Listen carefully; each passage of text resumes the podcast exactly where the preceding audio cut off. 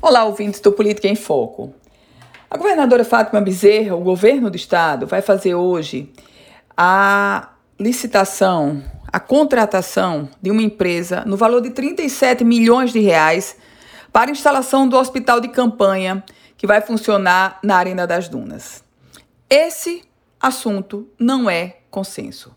Provoca uma enorme, uma gigante polêmica no contexto de qual a necessidade de montarmos um hospital de campanha, ou seja, um hospital provisório, quando temos leitos suficientes em unidades de saúde para colocar os pacientes, as pessoas que estão se tratando do novo coronavírus? Um exemplo prático para você. Eu conversava on, nos bastidores da rede pública, privada e pública de saúde e é consenso o seguinte: o Hospital da Polícia Militar, por exemplo, tem 120 leitos. 120 leitos que poderiam ser deslocados exclusivamente para os pacientes que contraiam a Covid-19.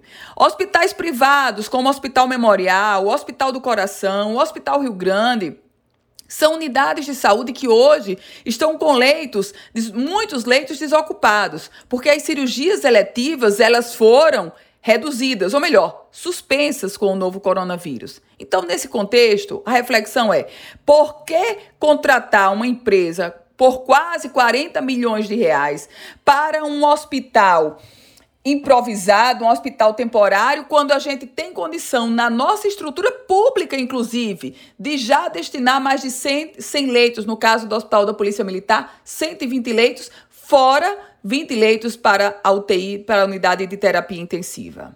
Esse assunto é extremamente polêmico. O governo do estado, que vinha adotando posturas muito sensíveis, demonstra um, um arrobo muito grande com essa contratação ou com esse hospital de campanha na Arena das Dunas.